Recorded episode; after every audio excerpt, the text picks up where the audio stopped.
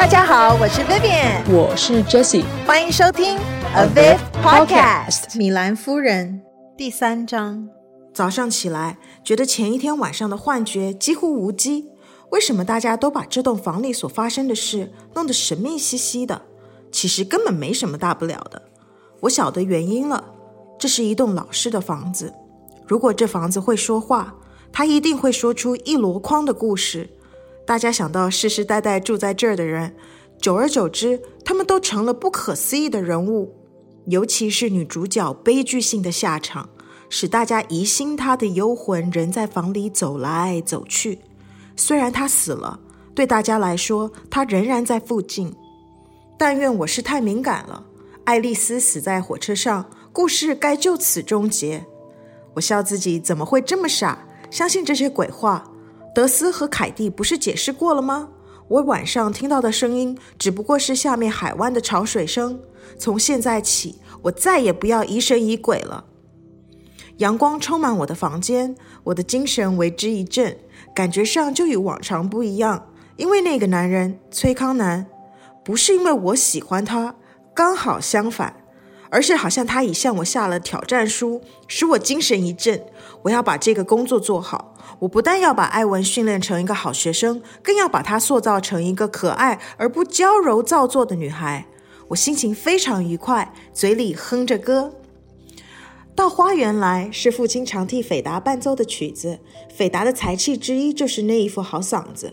我仿佛忘了自己所在，看到父亲坐在钢琴边，眼睛滑在鼻梁上，那双脚不停地踩着踏板。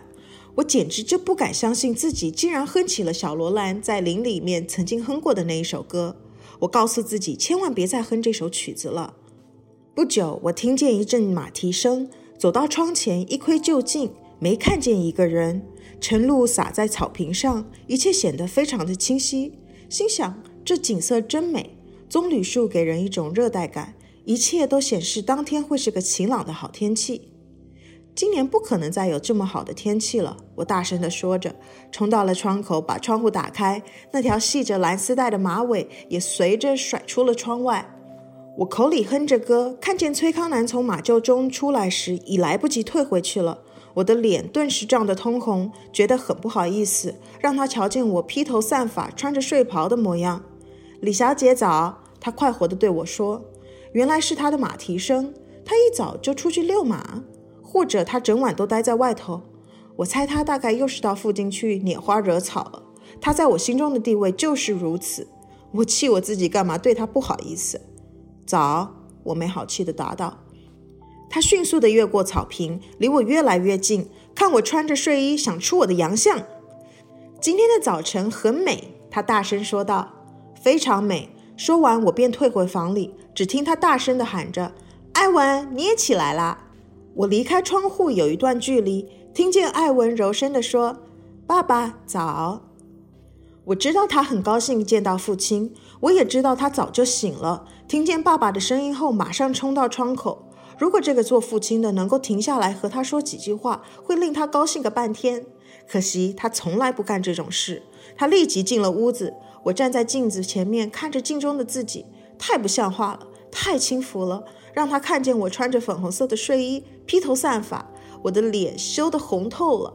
披上了睡袍，我经过教室走进艾文的房间，他坐在椅子上面自言自语地说着，真的，你没什么好怕的，只要抓紧，不要怕，那你就不会摔下来。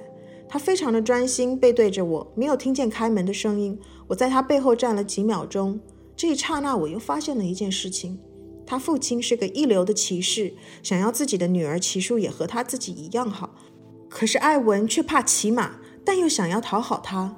我向前挨近他，第一个冲动就是想告诉他我会教他怎么骑马。以前我们在乡下骑惯了马，这件事对我来说是轻而易举的，在我5岁的时候就和斐达参加赛马。由于我开始了解艾文，使得我突然犹豫了起来。他是一个不快乐的孩子，悲剧接二连三地发生在他身上。他失去了母亲，这一点是身为孩子的最大的不幸。另外一个不幸是他父亲对他漠不关心，而他又非常的崇拜他。我悄悄地把门关上，回到自己的房里，阳光照在地毯上，我的精神又为之一振。我要做好这个工作，我要和崔康南抗战到底，我要以艾文为荣，我要他多留意自己的女儿，因为那是艾文该享有的权利。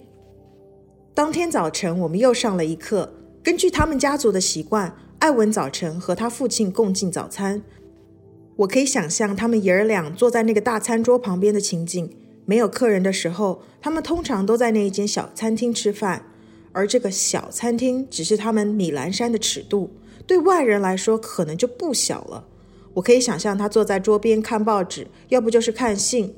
艾文则坐在桌子的另一端，希望他爸爸对他说几句话。他当然是吝于施舍，他迟迟没有上来，我只得叫人把他找来，这点令他非常气愤。我想尽办法使这堂课上的生动有趣，我想我的努力没有白费，因为他即使是非常不愿意来上课，可是眉宇之间对当天的历史和地理表示着非常有兴趣的样子。中午他又和父亲一块吃饭，我则一个人在教室里面享用。吃完了以后，我决定去找崔康南。正犹豫不知道该去哪儿找他的时候，只见他走出大门，朝着马厩走去。我立刻跟着他。当我走到马厩的时候，听见他命令比利把黄驹准备好。他看到我时表情有点惊讶，然后微微的笑了。我知道他为什么笑，八成他是想起早晨我穿成衣的窘状。是李小姐啊，他说，我想和你说几句话，或许我来的不是时候。这要看你有多少话要说。他掏出怀表看了看。李小姐，我可以给你5分钟。我没忘了比利也在旁边，如果崔康南对我态度冷淡或什么的，我可不希望有第三者在场。我们到草坪那边谈。比利，5分钟内准备好。好的，比利答道。说完了话，崔康南和我走出了马厩。我小的时候，我说，常骑马，我想艾文想要学，希望你能允许我教他。你可以试一试，他说。你的口气好像对我的技术不信任。有一点。我不懂，你还没看我骑马，为什么不信任我？李小姐，她的口气有点嘲弄的意味，你误会我了，我并不是怀疑你的能力，问题在艾文。你是说别人试过？我试过，没成功。可是，他挥了挥手对我说，奇怪，他说，这孩子的胆子会这么小，普通的孩子对骑马都很感兴趣的。他的语气精简，表情冷酷，我真想对他大吼一声，你这是什么父亲啊，缺乏了解，难怪孩子会害怕。他继续道，有些人是永远学不会的。我来不及控制自己，猛地爆出了一句，有些人是永远不适合当老师。他停了下来，吃惊地上下打量着我。我知道在这栋房子里从来没有人敢对他这么说话，心里想，完了，他马上就会告诉我，叫我月底就卷铺盖走路。我看得出他极力的在控制自己，眼睛看着我，使我摸不透他眼中的含义，多少带点轻蔑。不久他把眼光挪向了马厩。对不起，李小姐，说完就离我而去。我直接去找艾文，在教室里找到了他，发现他的眼神有点阴沉，我相信他是看到我对他父亲讲话的态度了。我马上一针见血地对他说，艾文，你爸爸说我可以教你骑马，喜不喜欢？他脸上的肌肉绷得好紧，我的心往下一沉。他怕成这个样子，要教他似乎是不可能的。他还没来得及答话，我马上又说，我和我妹妹像你这么大的时候，马骑得很好，她才比我小2岁，我们参加过比赛，村子里的马赛是我们生活中最刺激的事了。这里也有，他说，很好玩的，只要学会了控制它，你可以骑在上面来去自如。他安静了一会儿，然后说，我没办法，我不喜欢马。你不喜欢马？我的音调有点惊讶。为什么呢？他们是世上最听话的动物了。他们才不呢，他们不喜欢我。上回我骑小灰的时候，他跑得好快，不肯停下来，要不是戴博抓住他，我早就死了。小灰不适合你，你该先找个小马练习。我也试过金凤花，它也差不多，怎么也不肯走一步，嘴巴吃着草，我死啦活啦它都不动，只是比利说一句，来，金凤花，她就乖乖的跟他去，好像我做错了什么一样。我大声的笑了，她充满了恨意的白了我一眼。我想告诉她，马的性子就是这个样子，在不熟以前就是这副德性，熟了以后他们会把你当成好朋友一样的爱你。来，艾文，咱们一块出去看看。他摇摇头，以怀疑的眼光看着我。我知道他心里一定以为我借机报复他的无理，故意让他出洋相。我想把手搭在他的肩头，可是我知道此路不通。开始学骑马的时候，有一件事要注意，我故意不理会他的反应，那就是要你爱你所骑的马，然后你就不会害怕了。只要你不怕，你的马就会爱你，他会知道你是他的主人，他喜欢有一个主人，不过这个主人必须是个温柔的主人。他开始注意听了。如果一匹马像小灰一样跑个不停，这表示他很害怕，他和你一样害怕。他表示害怕的方法就是不停地跑。如果你害怕的话，可千万别表现出来，只要小声地对他说，小灰，没关系，别怕，有我在这儿呢。至于金凤花，它是匹淘气的老马，它很懒，知道你控制不了它，所以叫它做什么它都不肯做。不过只要你让它知道你是主人，它就会听话了。金凤花不是很听比利的话吗？我不知道小灰怕我，他说，你爸爸要你学会骑马，我对他说。这句话不该说，使他想到以前恐怖的经验和羞辱。我看得出那份恐惧重现在他的眼中，使我想起那个傲慢、自大、忽略儿女情感的家伙，不禁怒从中来。给他一个惊喜，我说，他一定会吓一跳的。我的意思是，你偷偷地学会骑马，到时候……看他脸上喜悦的表情，使我心如刀割。怎么会有人这么无情，吝于给孩子该有的关怀？艾文，我说，咱们试试看。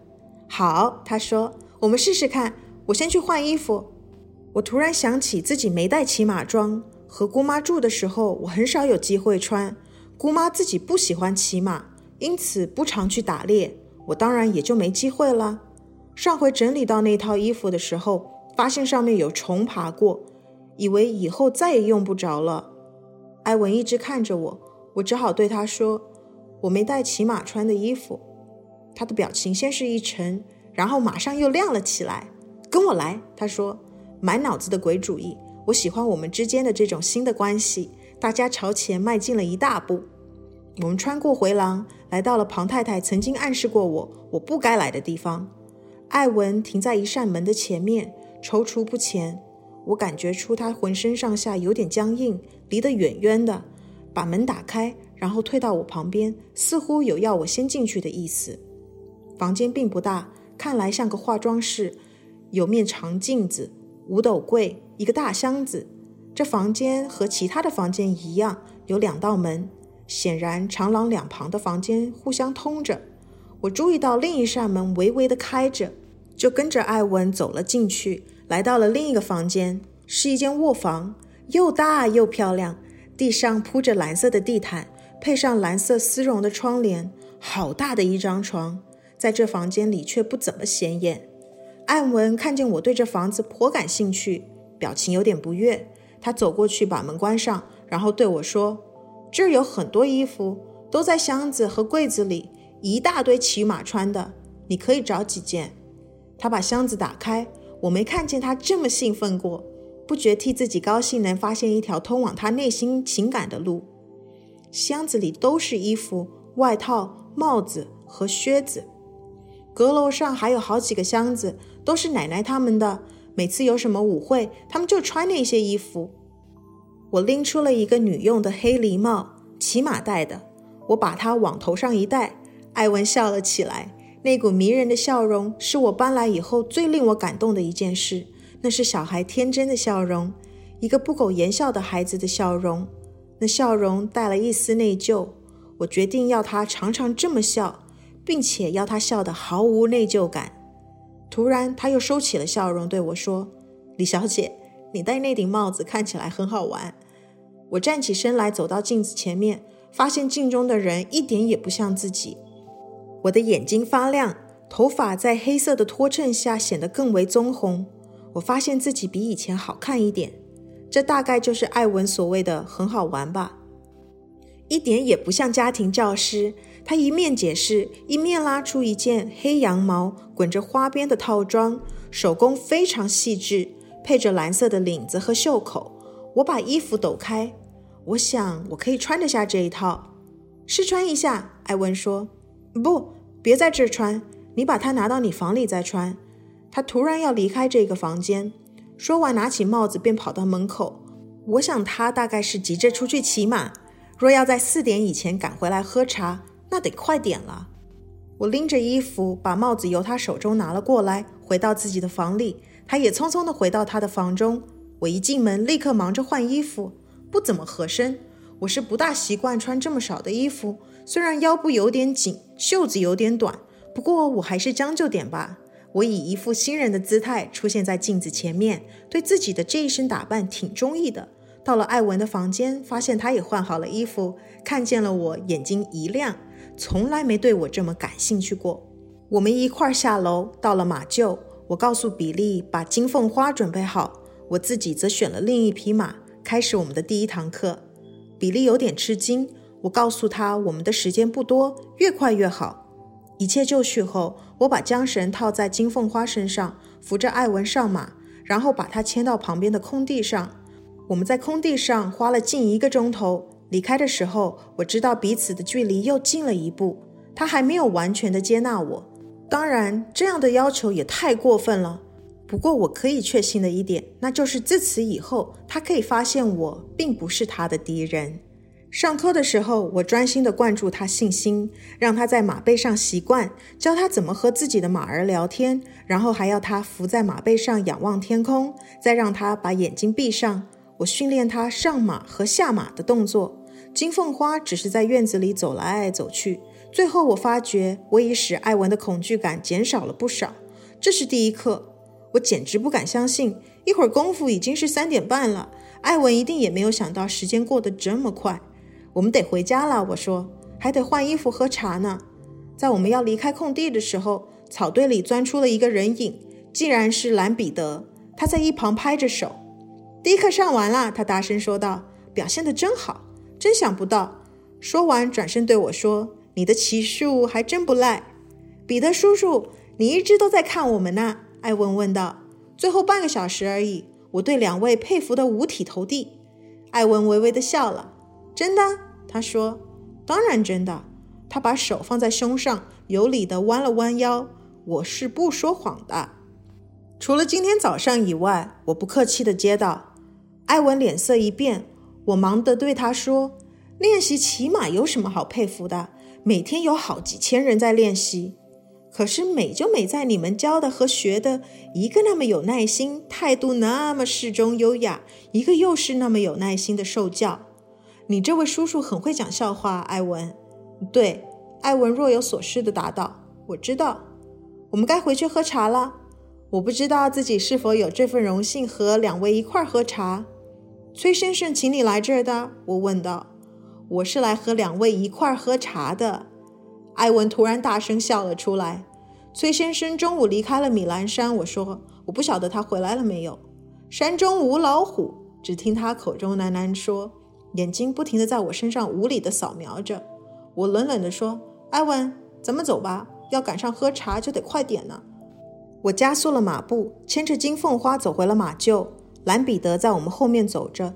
当我们走到马厩时，我发现他朝着我们住的大厅走去。艾文和我下了马，把他们交给了2个马童，然后匆匆地回到了自己的房间。我换上衣服，发现自己穿灰的颜色真丑，不过又觉得自己很荒唐，耸了耸肩，做了个无奈的姿势以后，就把马装挂回了衣柜里。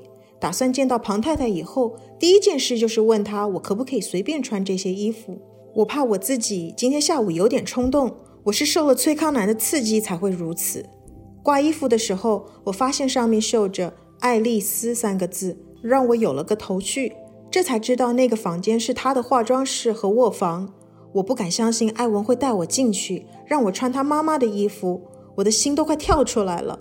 虽然有点荒谬，可是我不穿他的又能穿谁的呢？楼上阁楼里的衣服都是老掉牙的款式。我太敏感了一点，为什么不可以穿爱丽丝的衣服？反正她现在也用不着了，要不就是我不习惯穿别人不要的衣服。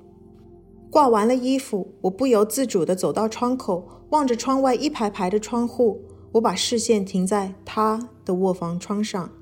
靠着窗子，我打了个冷战，然后摇了摇头，自言自语地说着，她不应该反对我穿她的衣服，应该高兴才对，因为我是要帮助她的女儿。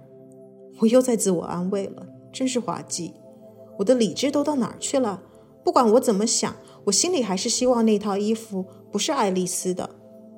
换好了衣服，门外有人敲门，是庞太太。我松了口气。请进，我说，我正要找你呢。她进了房内，那一刻我觉得自己很喜欢她。我刚刚才教完艾文怎么骑马，我忙着说，想在她开口之前把衣服的事解决了。我没带骑马的衣服，所以她给了我一套，我想那是她母亲的。我走到衣橱旁，把衣服拿了出来。庞太太点了点头。我只穿了一次，或许我不该穿它。你叫她骑马，有没有先问过老爷？有，我要她先答应了才开始。那么就没有什么好担心的了，她不会反对你穿那些衣服的。我看你就把它挂在自己的柜子里吧，反正你也只是上课的时候才穿。谢谢，我说。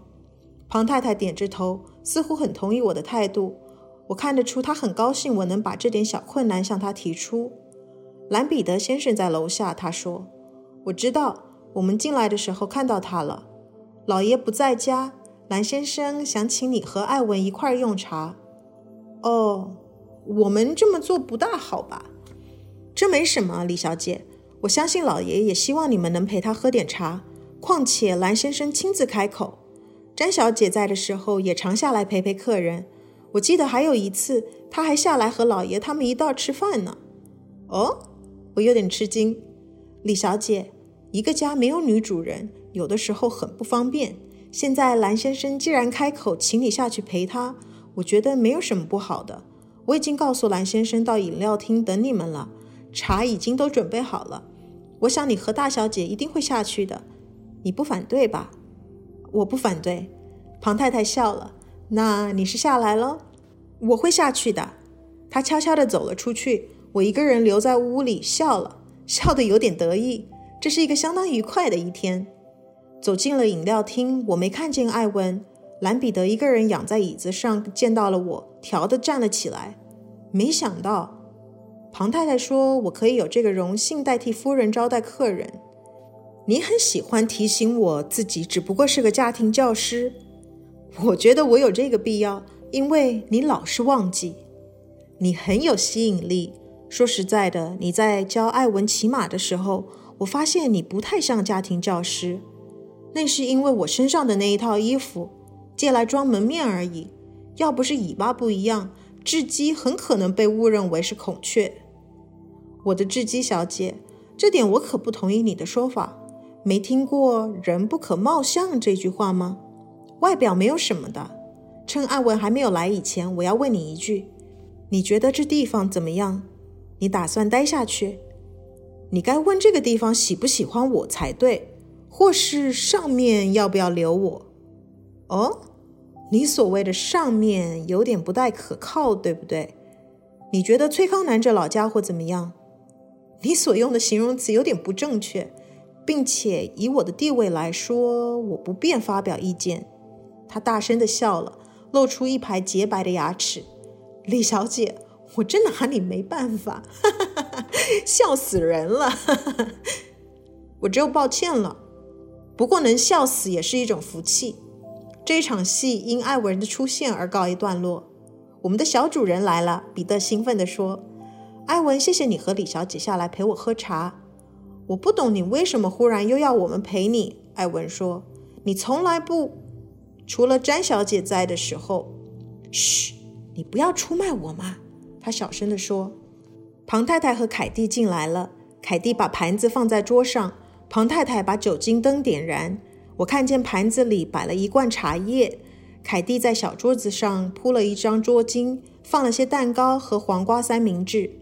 李小姐，你要自己泡茶还是？庞太太问道。我告诉她我自己来，然后她示意一旁的凯蒂。这个小姑娘两眼望着兰彼得，充满了崇拜的眼神，好像不太愿意离开。我觉得指使她出去好像有点残忍。我也相信眼前的这个男人对庞太太多少也有点吸引力，这点绝对错不了，因为他和这房子的主人刚好相反，一副殷勤的样。我早就留意到他打算对眼前的4个女性风尘阿谀一番，我有点不是滋味，因为这个男人能使每个和他在一起的女人觉得自己很具有吸引力。我泡着茶，艾文把面包和奶油递给他。太奢侈了，他说，我觉得有点像苏丹土王，让这么2个漂亮的夫人服侍我。你又说谎了，艾文大声地说着，我不是夫人，我还没有长大，李小姐更不是夫人，她是请来的家庭教师。什么话嘛，他小声喃道。那双眼睛充满了柔光地洒在我身上，使我觉得有点不自在。我马上改变话题。我想到时候艾文一定会是一个一流的骑士，我说，你的看法呢？我留意到艾文已迫不及待想听他的答话。他将来会是康瓦尔的冠军骑士。他抑制不住那一份高兴，可是他翘起指头指着他说，到时候别忘了该谢什么人哦。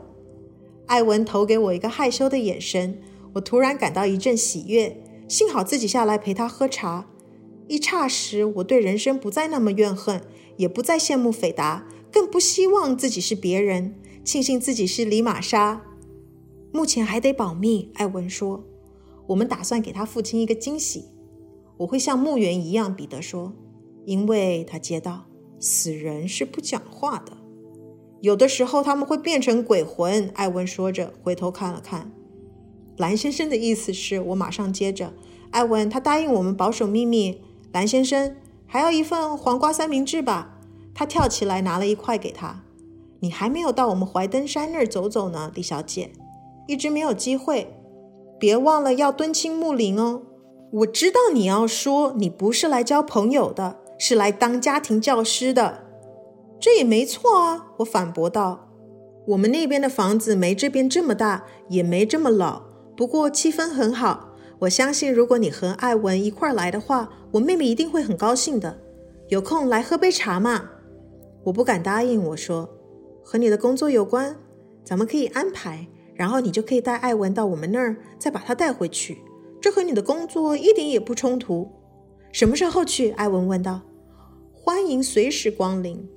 我笑了，我知道他这句话的意思，他只不过是没话找话，胡乱说说而已，根本就没有诚意。我不由自主想着他从前来找詹小姐的时候，听说詹小姐也是长得不错的。门突然开了，进来的是崔康南，我尴尬的只想往地洞里钻。我觉得自己像是趁他不在的时候擅自扮演女主人的角色。我站起身来。李小姐，她微笑地说，这茶有没有我的份儿啊？艾文，我说，拉林叫他们送个杯子来。她一反常态，马上站了起来。我知道她是急于讨好她的父亲，大概是我使她有点不知所措，站起来的时候竟然把茶杯给打翻了，脸色立刻通红。没关系，我对她说，去拉林，凯蒂会来擦的。我知道崔康南有点幸灾乐祸，早知道他会回来，我就不来陪彼得喝茶了。我相信这个老板一定是觉得我有点过分，多亏李小姐代替女主人招待我，是我要求她的，她很有礼貌地答应了。多亏她了，崔康南淡淡地答道。凯蒂进来后，我指使她把地上的破杯子拾起来，还有请你给崔先生拿个茶杯，我又加了一句。凯蒂傻笑地走了出去，显然屋内的气氛使她发笑。至于我自己，浑身上下不对劲，我不是那一种端茶递烟型的女人，如今这房子的主人出现了，我真的不知如何是好。我知道艾文和我一样不自然，因此我必须格外小心，免得出什么纰漏。忙了一天，康南，彼得问道。崔康南开始谈着他那复杂的房地产问题，使我觉得自己的工作与责任只是倒茶。我并没有幻想自己是个女主人，我在这栋房子里面的地位只是个高级的下女而已。我有点不高兴他进来破坏了我的胜利感，不晓得当他发现艾文是一个一流骑士的时候的反应会是如何，一定是冷冷那种漠不关心的样子，好让我们觉得自己是白费心机。可怜的孩子，你想尽了办法要讨好你的父亲，可惜你父亲根本不懂什么叫做关心。可怜的艾文啊，可怜的爱丽丝。我仿佛可以看到爱丽丝在这间饮料厅的情景，她的个儿和我差不多，腰围比我瘦。茶杯和盘子拿上来了以后，我替她倒了杯茶，她看着我，等着我站起来端给她。艾文，我说，请你把茶递给爸爸。她迫不及待地照着我的话去做。谢谢，她简短地说。兰彼得趁这个空档把我引进他们的话题。李小姐来的时候，我们在火车上见过面。真的？真的。她当时还不知道我是谁，她也不可能知道。那时候她还没听过鼎鼎大名的兰家，连怀登山也没听过。我猜出了她的身份，很巧，我们都在同一个车厢。这，崔康南说，很有意思。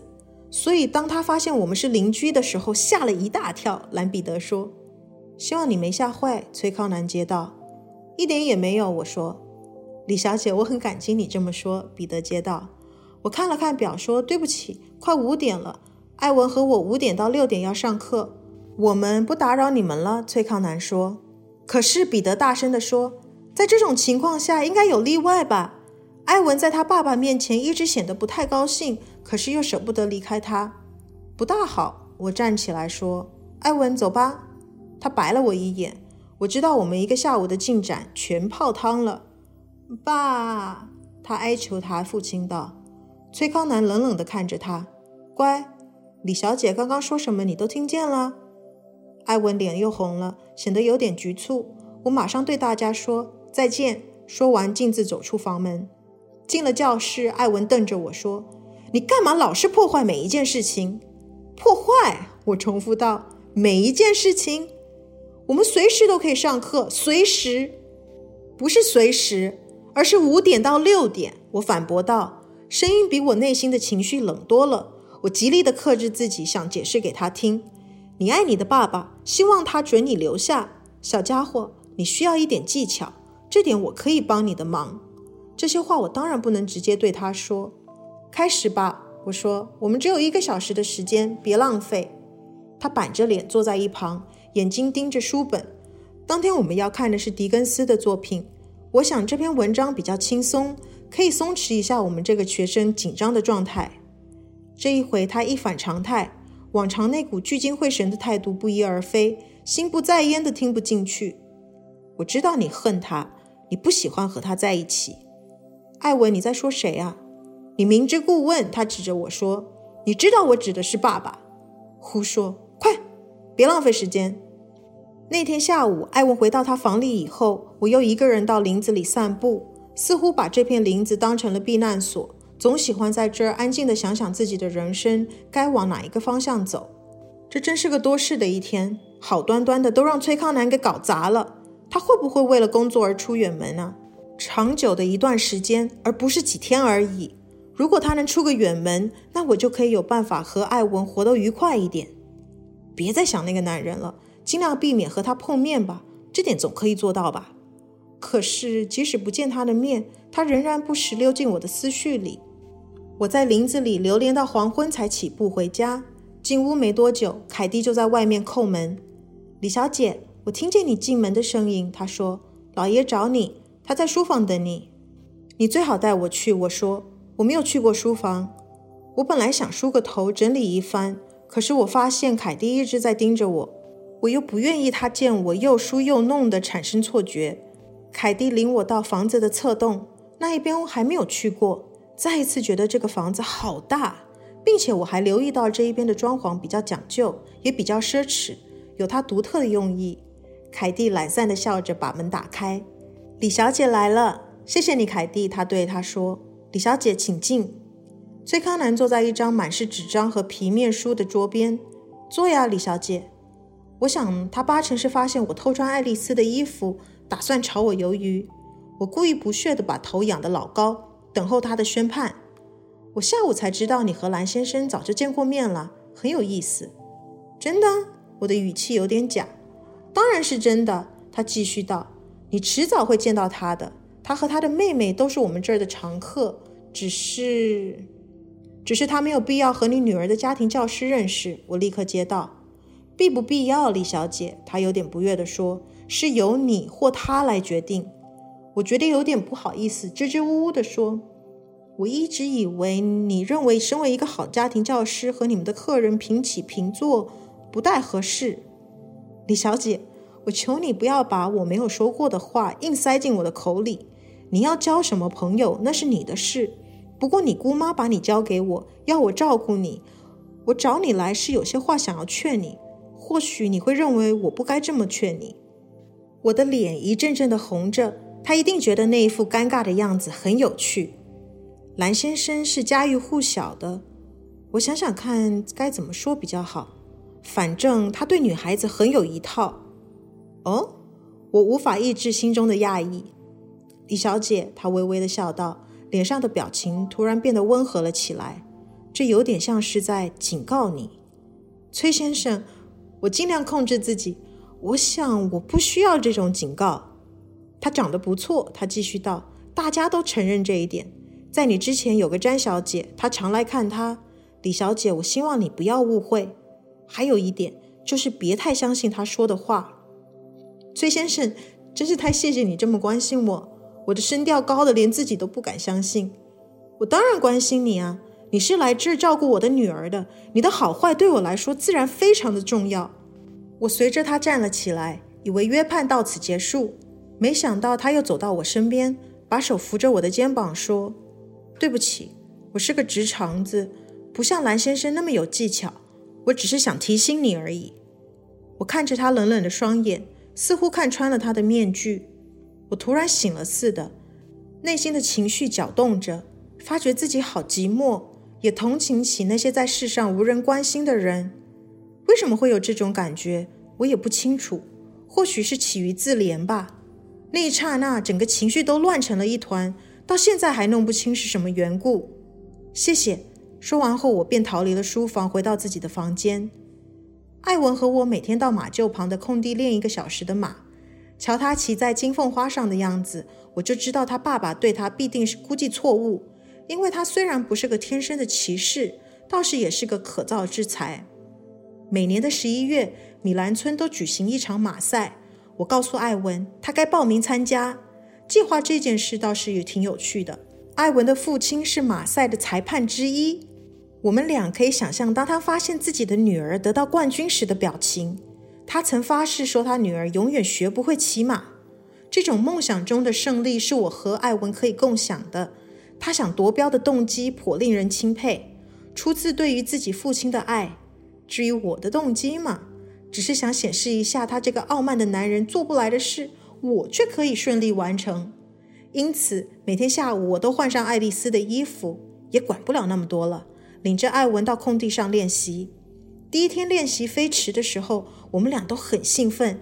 练完了以后，我陪着他由大门回去，一进大厅，艾文就跑开了。我闻到一股霉味，发现小礼拜堂的门是半开着的，心想艾文可能在里头，一进去便打了个冷战，觉得里头好冷。我往前走了几步，只听见背后传来一阵喘气声，不，声音相当恐怖，听不出来那个人是谁。也不晓得为什么，我整个人都僵在那儿。我猛地转了身子，只见兰丁娜一个人站在那儿看着我，她面色苍白，我觉得她随时都会昏过去。或许是因为里面灯光太暗，才使她看起来面无血色，要不然就是他看见我穿着爱丽丝的衣服，以为我是他。蓝小姐，我马上安慰她道，艾文和我才刚骑马回来。她晃了一下，面色稍微恢复了一点。很抱歉，我吓了你一跳，我说。我说是谁在这儿？她机警地说，你怎么会进来的？我跟着艾文，他进了大厅就跑了，我以为他到这儿来了。艾文？不可能，从来没有人上这儿来，这地方太阴暗了，你不觉得吗？我们还是出去吧。你看起来有点不大舒服，要不要我拉个铃叫他们送点白兰地什么的呀？不用了，我很好。你看我身上的衣服，不是我的，我要教艾文骑马，可是又没有合适的衣服，这衣服是他妈妈的。哦，我已经和庞太太说过了，她说没关系。当然没关系。我是怕我吓到你了。快别这么说，我好得很呢，是这礼拜堂里面的光线太暗了，照得大家都跟鬼似的。李小姐，你的脸也是好白啊，是那些拼花玻璃啊。他笑了，咱们走吧。我们走出了礼拜堂，经过大厅，离开了大楼。我留意到他的脸色已经恢复了正常。他看到我之所以会吓一跳，是因为从背后瞧见我穿的那一套衣服吧，误以为是爱丽丝站在那儿。艾文对骑马有没有兴趣啊？他问道。你们俩相处的怎么样？比以前好一点了吧？我看得出来，你刚来的时候，他对你敌意颇深的。他的个性就是这个样子，叛逆性。我想我们是越来越好了，都是骑马骑出来的。哦，对了，有个秘密。兰丁娜看起来有点吃惊，我立刻继续说道，其实也没什么啦，就是他骑马的事情还不能让他爸爸知道。他知道我在教他骑马，我当然得先经得他同意，只是他对艾文的进步没有概念，我们想给他一个惊喜。原来如此，我希望他不会练得太累。太累？怎么会呢？她是个健康正常的女孩，她很容易紧张，我怀疑过她有没有这个天分。她还小，有的是机会塑造她。她对骑马很有兴趣的，且迫不及待地想给她父亲一个惊喜。我看你们已经是朋友了，李小姐，我很高兴。她说，我刚才正要出来，看到礼拜堂的门半开着，我现在得回去了。我说声再见，就朝着老路上楼回房。站在镜子前面，我看着自己，怀疑我自从搬来此地以后，怎么会染上照镜子的习惯呢？除了脸以外，我和爱丽丝是有点像的。我自言自语半眯着眼，使镜中的形象模糊，幻想着另一张脸来代替。我一定把兰丁娜给吓坏了。如果崔康南知道我穿着他老婆的衣服到处乱晃吓人，连兰丁娜都被吓住的话，不知道他会怎么说。我想他不希望我像爱丽丝，可是我需要这套衣服来教艾文骑马。如果他提起有关衣服的事，我会对他说，我不是已经跟你报备了吗？我相信兰丁娜不会把我们在小礼拜堂相遇的事说出去。过了一个礼拜，一切作息如常，在教室内上课，在空地上练马。彼得来了2次，我都避开了。我对崔康南的警告相当的在意，我也知道其中必有原因。不过我不否认兰彼得是个能搅动我情绪的人，知道他要来访的时候，脑子就是静不下来。我也不是有意如此，用不着崔康南警告我，我早就看出来他是个玩世不恭的花花公子。我常想到他哥哥兰吉飞，他一定和他哥哥差不多。想到兰吉飞，就想到庞太太绝口不提的女儿，那个腰细得不得了的珍妮，和兰吉飞徜徉在紫罗兰的花丛里，结果投海自杀了。想到那些为女人设置的陷阱，不禁打了个寒战。世上有像我这样不显眼的女人看眼色吃饭，世上也有一些长得漂亮的女孩吸引了像兰彼得这种角色，有一天却发现人生乏味。由于把注意力全集中在艾文和他父亲身上，使我暂时忘了小罗兰。这孩子太近了，很容易使人忘记。偶尔我还可以听到他又细又尖的声音。他就住在楼下庞太太隔壁，因此只要他在房里唱歌，声音很自然的就会飘上来。我常在想，如果他学会唱歌，他一定也可以学会别的东西。这些日子我不停地做白日梦，天天想着11月的赛马大赛，想着崔康南把冠军颁给他的亲生女儿的情景，想着他对我又感激又抱歉的眼神，想着罗兰乖乖地坐在艾文旁边，在教室里听我上课。我想着有人在背后说我，除了李玛莎之外，没有别的人可以办到。他对小孩子真有一手，你看艾文，还有罗兰。可是那只是个梦，醒来的时候发现艾文还是顽固依旧，而罗兰仍然是不可捉摸。日子过得相当的平凡，不过没多久就发生了2件事。头一件是小事情，可是却把我吓着了，令我久久不能释怀。我在批改艾文的算术簿的时候，他坐在一旁写作文，从他的簿子里面划出了一张纸，上面画满了画。我早就发现艾文的画画天分，而且打算下一次见到崔康南的时候告诉他要多琢磨琢磨他。我只能教他一点点皮毛，他需要一个专任的老师。那张纸上画的是几张脸，其中一张是我，画的还不错，但希望我不是他画中的那个不苟言笑，或许他心目中的我就是如此。还有一张是他父亲的脸，他的脸很容易认出，我翻过面来，后面是一张女孩的脸，我看不出来她是谁，又像她，又像罗兰。由于看得太出神，没防着她过来，一手把她给抢了过去。这是我的，她说，没有礼貌，你没有权利看她。小艾文，这张纸是夹在你步子里面的，她不该在那儿，下一次不可以这么抢东西。对不起，她喃喃地说，仍然一股不情愿的样子。我把她的算术簿递给她，大部分都算错了，她的算术不怎么灵光，时间都画在画画上了。她到底有什么烦恼啊？为什么把那张脸画的一半是她，一半是罗兰呢？艾文，我对她说，你得用功点，算术太糟了。她轻声嘀咕着，连简单的乘法都不会，你的算术要是有绘画一半就好了。她没有作声。为什么不让我看呢？我觉得有些画还不错呀。仍然没有作声，特别是你爸爸那一张，就连提到他父亲的名字就能让他有小反应。背面那一张脸是你还是罗兰呢？他脸上的笑容立刻冻结了。你想是谁？让我再看一看。他迟疑了一会儿以后才把它拿出来，眼巴巴地等着我的反应。我仔细端详着，不是你，就是罗兰。那么你是觉得我们长得很像？我一直没感觉出来，到现在才觉得。现在你觉得我们像了？他说，你们年龄差不多，小孩子多少都有一点像。我才不像他呢，他激动地说，我才不像那个白痴呢。艾文，你不可以这么说他，不可以用这种字眼。我说的是真的，我不像他，我不管你怎么说，如果你再这么说的话，我就要我爸爸赶你走，他会的，只要我开口你就得离开。他大声地吼着，似乎是想证明两件事，一件事是他和罗兰一点也不像，另一件事只要他开口要什么，他父亲就会答应他。怎么了？我自问道，这究竟是怎么回事啊？谁惹得他这么愤怒？再过10分钟你就得把这篇文章写好哦，我柔声地对他说。说完我就故意把算术簿拿过来翻着。第二件事更糟糕，那一天原本相当的平静，也就是说课上的还不错。我到林子里散步回来以后，发现大门口停了2辆马车，其中一辆是兰家的，心想不是彼得就是丁娜来访。另外一辆车我没见过，不过看得出来是辆豪华的马车，不晓得车主是谁。管他是谁呢，都不关我的事。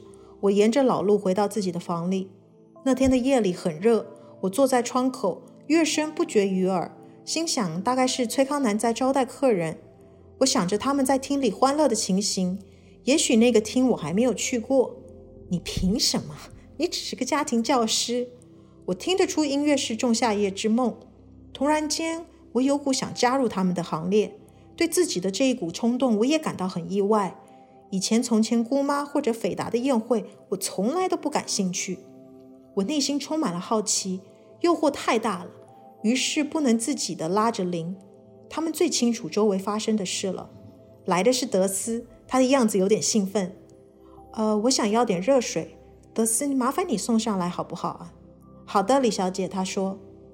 今天好像有客人啊。哦，对，不过不像以前那种场面，是年底了，我想老爷会常请客，庞太太也这么说。去年一年过得一定很平淡，这是正常现象。家里有人死了，当然我接到今年来的都是些什么人啊？彼得先生和丁娜小姐是一定的啦。我看到他们的车子了。我的声音显得有点急迫，自己都有点不好意思，觉得我比这些饶舌的下人也好不到哪儿去。我来告诉你还有些什么人。谁啊？汤马斯爵士和琳达夫人，他们是夫妇。他看起来一肚子鬼，好像这两个人特别重要似的。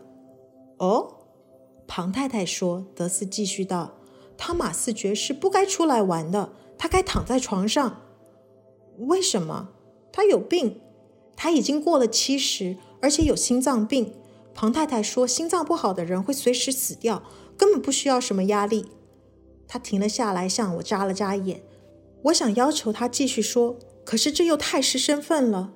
他也是一团糟。德斯突然抬头对我说，谁呀？琳达夫人呢？